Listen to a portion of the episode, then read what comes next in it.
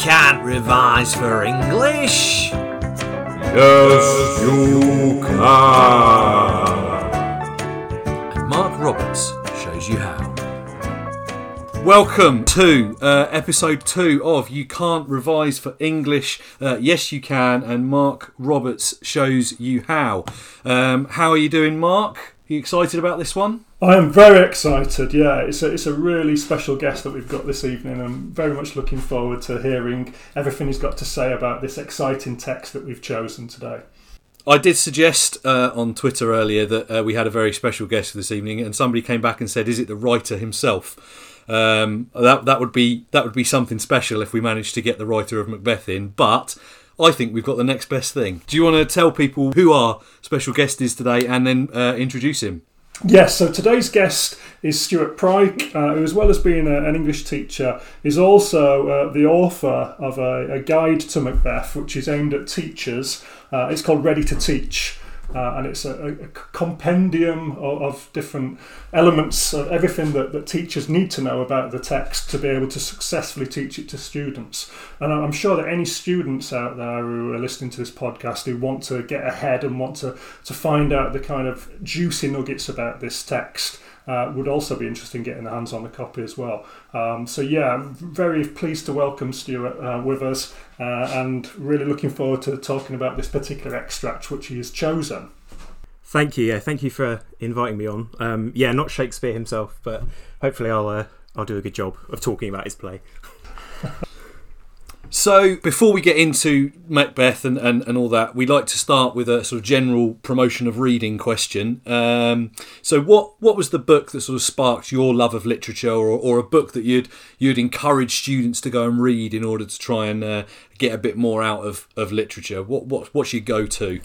Yeah, I think that's a really good question. And for me, it might be a little cliche in some respects, but George Orwell's 1984 was one of the first times I think I realised just how terrifying literature can be, and really kind of sparked my love of literature and, you know, really made me want to go and study literature more. I think in terms of that book, the best dystopias are the ones that can be viewed through the lens of modern day and still be recognisable. And I think that's exactly the world that Orwell has created, in that kind of totalitarian super state that he describes. And as a student as well, it's just ripe for dissection, isn't it? It throws us into a situation where we're forced to tackle the complexities of opposing ideologies. It teaches us to be inquisitive about the world around us, to challenge what we're being told whilst being wary of the dangers of denialism. And it might be a bit bleak, but I think that's what draws us to it. And I think if we think of literature as a study of the human condition, then we're often drawn to texts where characters are placed under extreme duress and depictions of unpleasant imaginary societies are part of what we're drawn to, and we like seeing how characters navigate these hostile worlds that authors have created. For me, 1984 is such a great book, and it's one that I read as I was approaching A level, and it's one I revisit often and discover something new each time. It's really interesting there, and actually you've given me a nice segue into Shakespeare, because you talked about the best literature being about the human condition, and that's arguably one of the reasons why Shakespeare is still as popular as he always has been. Is because he creates plays that we can all still relate to. Oh, very much so. I mean, if you just look at the themes of Macbeth, I think the most major theme there is the idea of ambition. And I think really that's one of the reasons why his play endures, is because we've all felt ambition. And I think to some extent we've all felt those sorts of negative emotions when our goals don't come to fruition in the way that we hoped, if at all. And, these characters are relatable. And while we might not react in the same way that Macbeth and Lady Macbeth do, I think we've all felt those emotions that they've felt too. And that's why that play is one that students and teachers revisit year after year. Awesome. Right. Well, let's get stuck into it then. You've chosen as the extract that you'd like to delve into with us this evening, a section from Act 4, Scene 3. Specifically, it's the sort of the entrance and the of the Doctor and Malcolm discussing Edward to Macduff. Can I ask why you've chosen that passage. Yeah, I think it's a really interesting and pivotal moment in the play, and one that students don't tend to refer to that much in exam answers. And it's a small moment, really small, but it's one that's really easy to miss. But Malcolm asks a doctor about Edward the Confessor's whereabouts, and obviously Edward is the King of England. And I really like this moment. I think this brief reference to Edward is really clever on Shakespeare's part, because this is the moment where he's manoeuvred Edward to be Macbeth's true opposite. I think we naturally jump to analyse Macduff as Macbeth's antithesis, yet there are probably more... Macbeth and Macduff are probably more similar than we give them credit for. Both are violent. I think both are desensitised to the violence they commit, and both commit regicide as well. I don't think we can be under any doubt that Macduff's execution of Macbeth at the end of the play is regicide. Both make mistakes, they're both punished. Whereas Edward is the true mark of a king, and I think for the first time audiences can finally appreciate the vastness of this spectrum of morality that Shakespeare has constructed throughout the play. And on the one side we have Macbeth, and he's kind of wallowing in his damnation. And on the other, we have King Edward, who was known for his devout holiness. And he's really the figure of what a true king should be. So I like this moment in the play because it really allows us to make strong kind of inferences about what a king should be. And it allows us to make some good comparisons between the two. It's fascinating that you respond to this part of the play in such a positive, excited way, though, Stuart. I was reading, you said often that students don't refer to this. It's something that critics tend not to focus on very often as well. I was looking through a few critics that are favourites of mine today while we were thinking about this particular extract.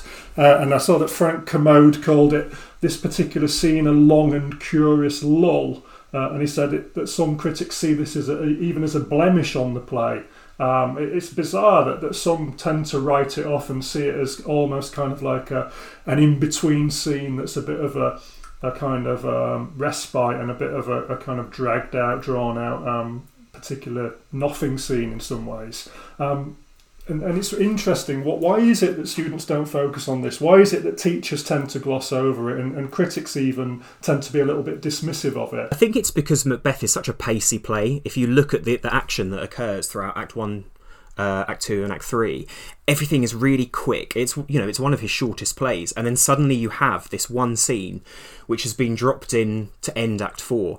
And it's very long. It's very political, I think, as well. It's that politics of this world that Shakespeare has created is something that he avoids really up until this moment. And I think it's quite jarring in that sense. Yet when we look at it and we kind of really break it down and we think about what that scene includes, we can learn there are some real gems in there that are ripe for that analysis and ripe for discussion and really help our understanding of the rest of the play as a whole. But I think maybe it's that political angle that Shakespeare's going for that doesn't appeal as much. And I think that's harder for students to understand as well. And so that's what makes it avoidable in that sense. But if we listen to what Macduff is saying about the state of Scotland, we really begin to appreciate Macbeth for the tyrant that he is. If we consider Malcolm and, his testing of Macduff, that raises some questions as well. Malcolm, I don't think, is the most trustworthy figure that he's sometimes presented out to be. He lies to Macduff about kind of who he is as a person, and yet he is the king that will end up on the throne by the end of the play. And I think, again, that's quite interesting for for students to think about and for teachers to think about, because it suggests that it might not be a complete happy ending that everyone is after. That's quite interesting what you said there, because that puts this conversation that we're going to look at into context of the scene. There's a lot going on in this scene. As we've said, it's a long scene and it really does go up and down, because you've got Malcolm's testing, but testing of Macduff in order to prove himself so he can trust him. Then you've got the stuff about what makes a good king. And then the scene finishes with this examination of masculinity, which I think that tends to be the bit of this scene that I focus on when I teach it, because we see a human side of Macduff, and the way that Malcolm tells him to accept it as a man and all those sorts of things is really interesting, particularly through the lens of modern masculinity. But you've chosen this section just before that, on Edward, and I want to focus briefly on this question of what makes a good king, because we've had Malcolm talk about that in quite some detail in this scene. Do you want to just sort of sum up where that's coming from and why Shakespeare might have included that? Yeah, I think Shakespeare includes it because obviously the only king that we have come across in the play so far is, apart from Macbeth, obviously, is King Duncan. Now, King Duncan is a good man, but I think he is quite a weak king. You know, we open the play and his country is being invaded, and he's too trusting as well, and that's what his downfall is. And so up until this moment, we don't actually really know what makes a good king. And so I think it's important for Shakespeare to include this in the play because we now need someone to root for. And so we're now rooting for Malcolm to take the throne. And the fact that Malcolm knows the qualities of what makes a good king as well would suggest to us that he's kind of prepared to take the throne. And, you know, we want Macduff to kill Macbeth so that Malcolm can, you know, take his rightful place on the throne and restore the great chain of being to order. But that's important though, isn't it? Because Shakespeare can't really have Malcolm's first act to be an act of regicide. He needs to be pure when he takes the throne, isn't it? Yeah, absolutely. And I think that's, you know, that's why he has Macduff kill Macbeth, so that Malcolm can start off, you know, his reign, as you say, in this pure way. Yeah, also, you know, Malcolm has lied. Malcolm lies in Act 4, Scene 3 to Macduff as to what kind of man he is. And I think that doesn't come without its consequences either, because we as an audience can never really trust purely what he says now. So, you know, the play ends, Macbeth dies, everything has been kind of restored, order has been restored as such. And yet there's still just this small kind of thought, I think, in the back of the audience's minds that actually, you know, Malcolm could quite easily become the tyrant that Macbeth has become. And I think that that's important. I think in Malcolm's character, we've got Shakespeare saying you can either become a good king or you can become a tyrant, and it's really easy to fall into the negative. If you look at the fact you talk about the audience there, and we have a strong assumption that this is performed for the benefit of King James, and that he's very much a primary driver in this kind of plot and Shakespeare's decision to revisit this original source. It's not a particularly flattering portrayal of Scotland, is it? I mean, Scotland and the throne seems quite chaotic. You know, right from the outset, there's a threat to Duncan before Macbeth, and as you say, at the end, we've got these kind of questions about the stability of Scotland and the Scottish throne. Why do you think that Shakespeare is bringing these kind of elements in if he's trying to appeal to James? What do you think's going on there? I think maybe he's trying to appeal to James more as a person, as a king, as an individual. I mean, the qualities that Malcolm lists as to what makes a good king is very much pretty similar to a text that James I wrote for his son, almost kind of coaching him in the way of what a king should be like. And so when we have Shakespeare creating these moments where he's, you know, appealing to James I, it's very much about King James I's views rather than his kingship. A question for either of you here. Do we know if James I claimed to heal in the same way that Edward the Confessor is presented as being able to heal here? Is that something that's particularly pointed? Yeah, I think he did. I think he was a little bit more sceptical about it, but he was said to have practised the king's touch to heal people of their illness. So again, yeah, you've got this idea that Edward is made out to be this very, very pious character and this pious king. And so by aligning James with Edward, you know, Edward is this model king. And so again, you've got Shakespeare very much playing up to James here. And, you know, saying you are like Edward, you are the model king, you are the king a country needs.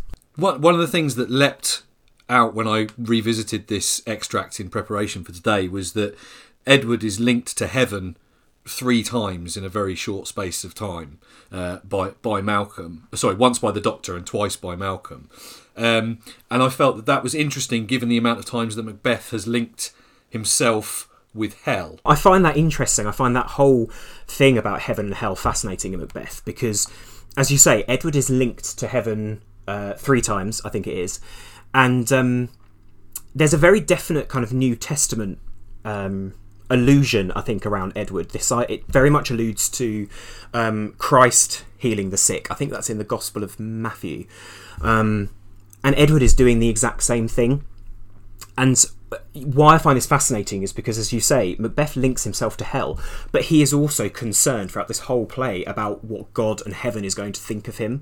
You know, it's part of the reason why he calls for darkness and why Lady Macbeth calls for darkness throughout the entire play. It's so that they can almost feign innocence, I think, as to their actions. But there's this idea that heaven and God won't be able to see what they're doing, and they're very concerned with getting into heaven. And so you wonder why Macbeth, A, constantly links himself to hell, and B, doesn't try and practice what a model king would be like as such. So I think there is a deliberate allusion to that heaven and hell here, and the fact that it's so concentrated as well. As you say, Edward's linked to heaven 3 times in this very small moment in the play. It's showing that there's no doubt, I think, that the fact that Edward is pious, the fact he'll get into heaven, there's no doubt about that, whereas with Macbeth there's no doubt that he will now venture into hell. It's really interesting listening to you talk about this, and I've been having a look through Harold Bloom and his essay on Macbeth, which I always found fascinating. Some of the assertions he makes are really interesting, and there's one bit where he says that other Shakespearean kind of hero villains, the likes of Richard III and Iago, they seem to delight in their wickedness, whereas he argues that Macbeth suffers from knowing that he does the evil and that he's got to go on and carry on perpetuating this kind of evil. And it's interesting when we see the journey of Macbeth, who's someone who is criticised as being too full of the milk of human kindness by his wife, but then still is seen as this kind of bloodthirsty tyrant. It's a very interesting journey. I wonder what you make of Bloom's idea that there's something different about Macbeth that we're drawn to in a slightly different way than we would be Iago or Richard III. I think just because he's a tortured soul, isn't he, Macbeth? And I think there are moments as well where you can begin to, where he could redeem himself as such. And he never chooses that path of redemption. He always chooses the path toward blood. You know, he says blood will have blood, and he's caught in that kind of cyclical nature of violence. And again, I think that descent into violence, I think, is Shakespeare's focus throughout the entire play. You know, really showing how humans can suffer through their own guilt and through what they've done, and teaching us to be wary of our actions. You know, he places the torture of Macbeth front and centre, in this kind of harsh world that he's created. And I think, again, you can link that back itself to Edward the Confessor scene, because we never see Edward the Confessor. He's only mentioned, and so we're distanced from that goodness, whereas we are placed front and centre, you know, in front of that evil, which again I think is really, really interesting. Goodness is it's very elusive in the play. So last episode we were talking about Jekyll and Hyde, and we're talking about how we see within us Jekyll within all of us. Is that something that we see an element of Macbeth within us? Or do we, in some ways, very reluctantly recognise parts of our human condition within him? I think so. I think we recognise the mistakes that we've made. I think it forces us to reflect on those mistakes as well. As I mentioned earlier, we have that idea about ambition. We all have ambitions, we all have goals, we all have these things that we want to achieve in life, and they may not be as grand as Macbeth's, but the general kind of principle and those general feelings are the same. I think we all have that good side of us and we all have that evil side of us, and I think it's about what side we want to show and how we're going to translate our thoughts into action and what that would look like in reality. Macbeth translates his thoughts into violence. You know, his ambitions manifest themselves as violence, but the play is a warning, isn't it? So I guess it's this idea that Shakespeare's telling us we are all capable of doing these things. We all have this negativity and this kind of violence inside of us, but it's about turning it into something good, you know, and working for a force for good. That's particularly interesting when we look specifically at this extract, because the disease that the doctor mentions, Malcolm calls evil, and Edward is held up as curing this disease. Is the suggestion there that a pious king like Edward could be the cure for Scotland of the evil of Macbeth? Yeah, I think so. It's certainly what Shakespeare is alluding to, I think. But again, I think the fact that we never see it firsthand implies that it's going to be harder for. It's harder to bring Scotland out of this violence that it's suffering from. Edward in the play is kind of grace itself. And, you know, he very much presides over Malcolm and the future of Scotland, because Malcolm is the future of Scotland, just as the witches preside over Macbeth. That's what Scotland needs in order to heal. It needs a king like Edward. And Edward, in a sense, I guess, is almost coaching Malcolm in how to be that good king, so he's ready to ascend to the throne. Yeah, I was just going to say that as well as the goodness that you get from Edward, you've also got this sense of this English salvation as well, isn't it? This idea that England will come to the rescue, and there's something very interesting in terms of the political things we were talking about earlier. Yeah, very much so. Again, just this idea of Shakespeare kind of playing up to James I and what James I would be capable of as King of England and Scotland, and it's interesting. I often read this play and wonder, actually, what would James I think of it? Whether Shakespeare was successful in his attempts to, what should we say, cater to James I's flatter, isn't it? It's flattery, isn't it? Isn't it? Yeah, that's ultimately what it's about. Yeah, I just wonder if it worked. I wonder if James I kind of understood it and realised that's what Shakespeare was trying to do. Can I take the disease analogy a stage further? That Malcolm describes the people coming to see Edward as swollen and ulcerous and pitiful to the eye. Are we to take from that that's how Malcolm and Macduff are seeing Scotland at this stage as well? Can we extend it that far? Yeah, I think so, because I think there's... if you look from the very beginning of the play, you have this imagery of infection and disease. You know, even from Act 1, Scene 1, where the witches say, you know, hover through the fog and filthy air. You have this idea of air that's supposed to be pure, it's supposed to be life-giving, and yet it's filthy, it's been corrupted, it's been polluted, in a sense. So we already have an idea that, you know, Scotland is falling to this disease of violence and the supernatural from the very beginning. You see it again when Macbeth and Lady Macbeth are washing their hands. They say a little water cleanses of this deed. Again, water, something which is pure, something which is life-giving, and they're now tainting it with their blood, and they're turning that water into blood. And so here, I think, yeah, you've got this imagery of this disease and this infection. But this is the first time, I think the thing that's different here is it's the first time really that it's been healed, it's been fixed. Whereas before we've been provided with these images of pollution and infection, and Shakespeare has just left them to linger. They're never resolved as such.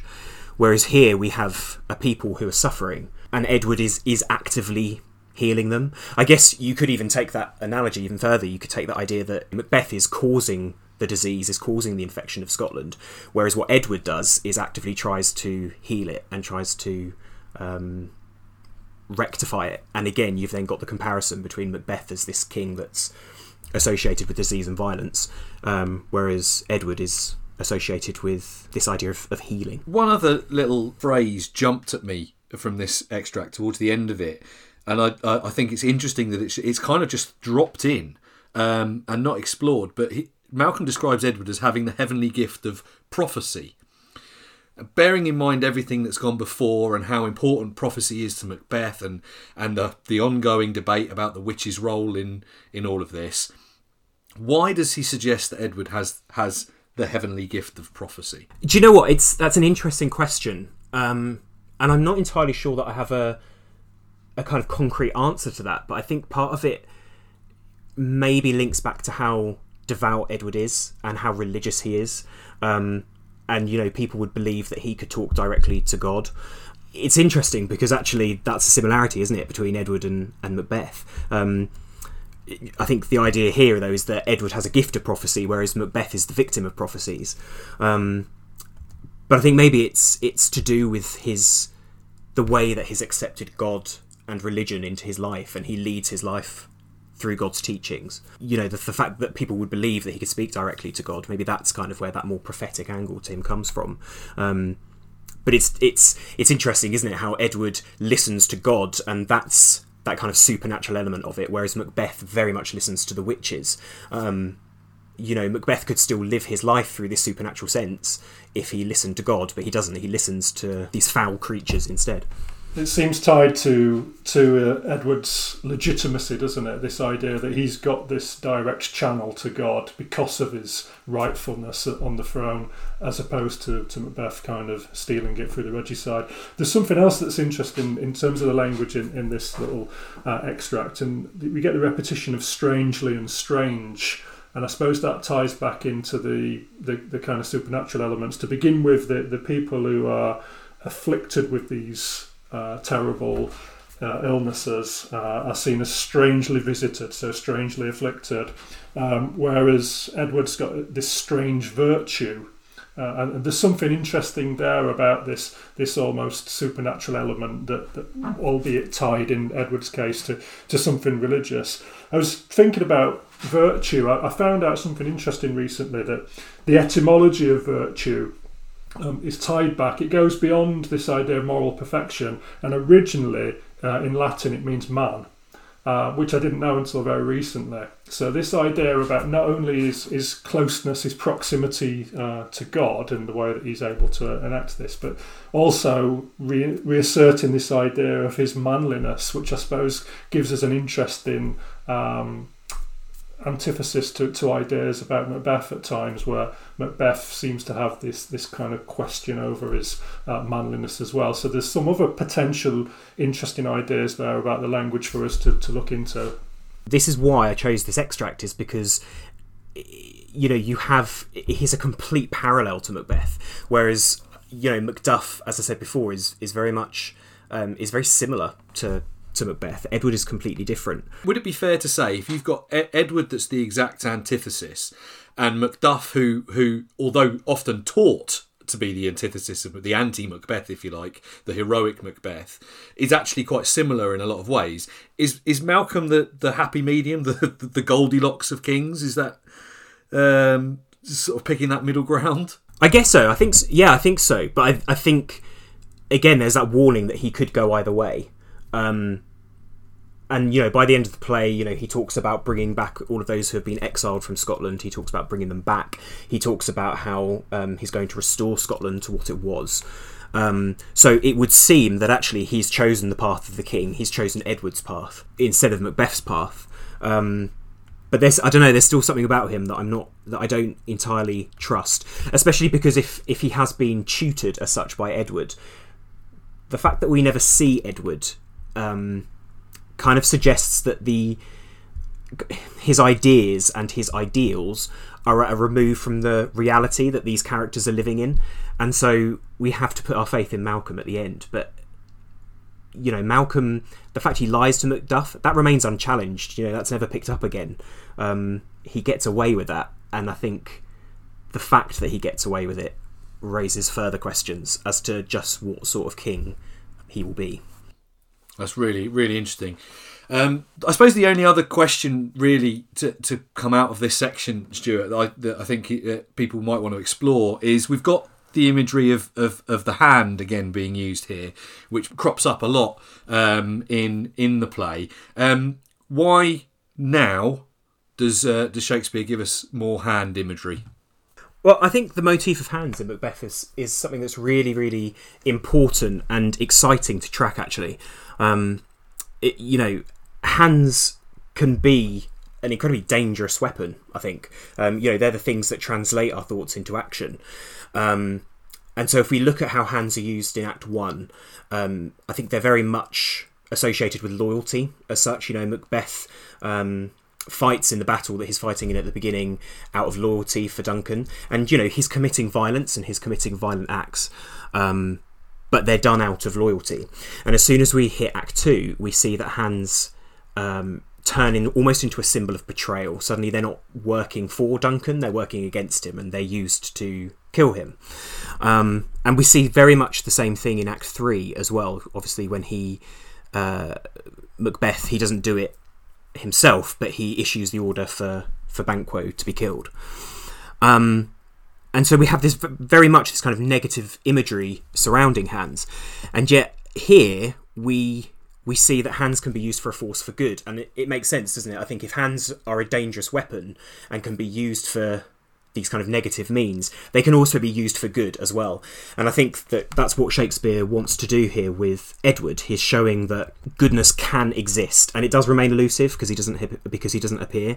But here we're, the motif of hands changes so that we're seeing the good that can be done with them, and it's those hands that, they're healing the people, the sick people of England, but they will also be used under Malcolm, hopefully, to heal a sick Scotland. And by this point we're coming to the end of the play as well, and it's been very bleak and very dark, and I think by this point we need a bit of hope. We need that tragedy almost to resolve itself, and so that's why Shakespeare begins to change that motif of hands from betrayal and violence into something more pure. And then by the end of the play, obviously, Macduff kills Macbeth out of a sense of loyalty, and so hands have kind of been restored back to what they were at the beginning of the play. Stuart, that's been absolutely fascinating, and I've got to be honest, I've learned quite a bit this evening. I've always treated Act 4, Scene 3 as something to skim through as quickly as possible, highlight a couple of interesting points, and move on to the climax of the play. But as you've explained to us this evening, there's so much you can unpick. And I suppose that just goes to show the depth that you can look at Shakespeare in, and there's always something fresh to extrapolate from it. Isn't that the case? Yeah, I think, the more I read this play, the more I get out of it. And actually, I think if something is broken down enough for us to really understand it, it just decreases the threat, doesn't it? And I was very much like you. I did not like Act 4, Scene 3. The more reading I did around it and the more research I did, the more I thought, actually, this is a scene which contains so much.